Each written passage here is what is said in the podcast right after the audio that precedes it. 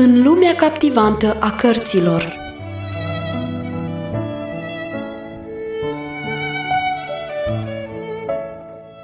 Ascultați în continuare lecturarea cărții Secretul Mulțumirii, scrisă de Harriet Loomis Smith.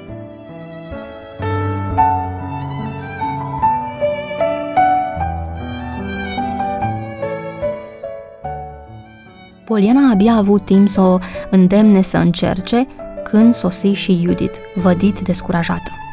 O salută cu răceală pe Gladys, pe care nu prea simpatiza, apoi își deschise inima către Poliana. Știi că ieri am încercat să fac prăjiturile acelea și au ieșit mai prost ca oricând. Nu mai rămâne altceva nimic de făcut decât să renunț la bucătărie. Cât de mult aș vrea să-l pot convinge pe Russell să nu mai facem menaj și să mâncăm la o pensiune. Nu știu de ce nu vrea, că de altfel e destul de pretențios în privirea mâncării și nu înțeleg de ce aș rămâne roabă bucătăriei când nici nu-mi place și nici pe el nu-l pot mulțumi.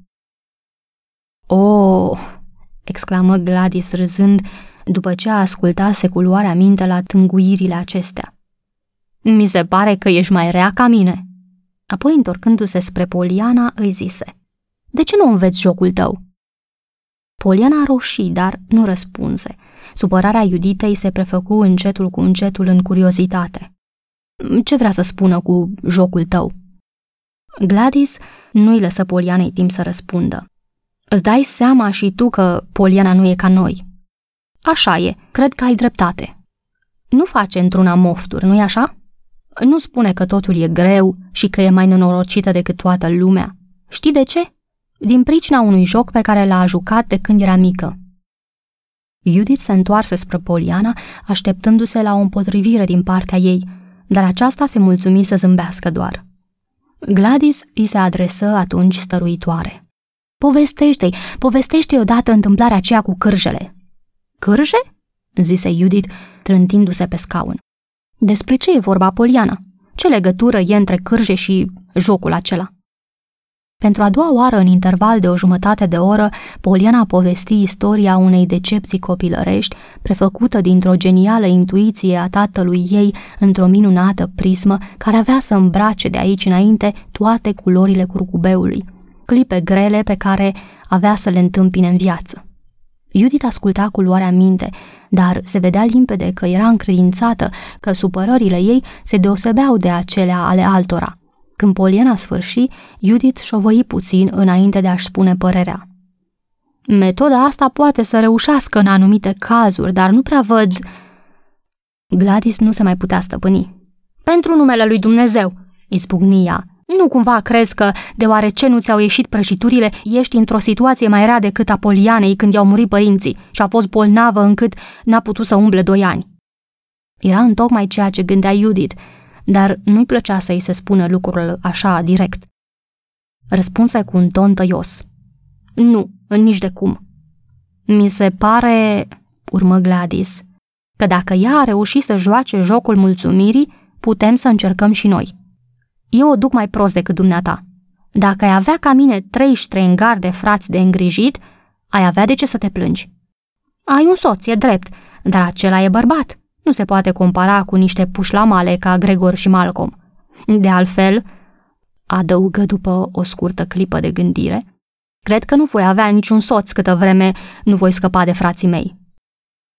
Judith nu se putu stăpâni să râdă de această primă încercare a lui Gladys de a juca jocul mulțumirii. Dar fata, vrând să impresioneze auditoriul cu supărările pe care le avea de îndurat ca soră mai mare a trei frați, urmă. Altădată, Norman era mai cu minte decât ceilalți. Se lăsa bătut fără să riposteze cu picioarele, dar acum s-a făcut și el tot așa de rău ca ceilalți. Zilele astea a furat ciocolata dintr-o cutie care fusese trimisă mamei. Știam că el făcuse isprava asta, dar nu vrea să recunoască. La urmă i-am spus că pot afla cine a făcut treaba asta întrebându-l pe Dumnezeu. Judith râse de ideea aceasta, iar Poliana nu părea mulțumită. Hotărâ în sinea ei ca la prima ocazie să stea mai mult de vorbă cu Gladys în privința unei astfel de metode de educație. Gladys, nebănuind nemulțumirea ascunsă a prietenei sale, urmă. Peste o oră vine la mine, mă privește cu un aer ciudat și mă întreabă. L-ai întrebat pe Dumnezeu cine a luat ciocolata? I-am spus că încă n-am avut timp. Ce credeți că mi-a răspuns? Ei bine, nici nu mai încerca. L-am întrebat eu și mi-a răspuns că a uitat numele copilului. La asemenea replică nu se putea să nu râdă. Gladys așteptă să se potolească râsul, apoi întrebă. Mă rog, la ce mulțumire mă pot aștepta de la un copil ca acesta? Să fii mulțumită că nu e un copil prost, răspunse Judith râzând. Trebuie să fie foarte deștept de la tăiat capul la asemenea lucruri. Oh, Norman nu e prost, confirmă și Gladys mulțumită. De altfel, nici ceilalți. Au o grămadă de defecte, dar sunt inteligenți. Apoi, întorcându-se spre pendula care, într-un interval de liniște, bătea ora, zise Nu cumva vrei să spui că merge bine? E înainte cu două minute, l-am confruntat azi dimineață cu ceasornicul lui Jimmy. Dacă e așa, trebuie să plec. Nu pot lipsi când se întorc băieții la prânz. Data trecută când am fost aici, și-au aruncat pâinea cu marmeladă. Bucătăreasa mi-a spus că dacă se mai întâmplă, își ia pălăria și pleacă. Era marmeladă peste tot, până și pe tavan, de parcă ar fi striviți în țari. La drept vorbind, imediat ce sosesc ei, nu mă mai pot duce niciunde. Trebuie să plec imediat. Pe cât mi se pare, apucă Judith să o mai necăjească, nu e așa de ușor să joci jocul polianei. Așa e. Cred că mi-ar trebui puțină deprindere ca să ajung să-l joc bine. Totuși, îmi pare bine că trebuie să plec. Altfel, s-ar sătura lumea de prezența mea. Deși glumea, Gladys luase jocul în serios.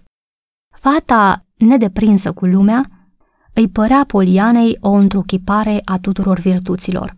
Admirația pe care o simțea față de mama ei era oarbă și nerațională, dar când era vorba de ceilalți avea o judecată sănătoasă, dar aspră. Un simțământ înalt, închis în sufletul ei, înțelegea firea nobilă a Polianei. Era sub influența ei, așa cum un grăunte ascuns în pământ suferă puterea soarelui de primăvară. Până și Judith se stăpânise cu greu ca să nu recunoască cumva cuvintele de batjocură ce îi veneau pe buze când își amintea de cârjele din butoiul misiunii. Ca mai toți oamenii nervoși, Judith privea supărările ei personale printr-o lentilă care le mărește. Găsea însă mai ușor cuvintele de îmbărbătare pentru supărările celorlalți. Pentru prima oară înțelese că voioșia nedesmințită a Polianei nu izvora dintr-o viață mai plăcută decât a celorlalți, ci în obișnuința ei de a căuta partea frumoasă în toate lucrurile, chiar și în lucrurile neplăcute. Draga de ea, se gândea Judith, care cu o oră înainte plânsese cu lacrimi mare din pricina prăjiturii nereușite. Apoi începu să cânte, pe când curăța cu cuțitul coca arsă de pe fundul tăvii. La urma urmei, bine că nu trebuie să mâncăm prăjitura asta.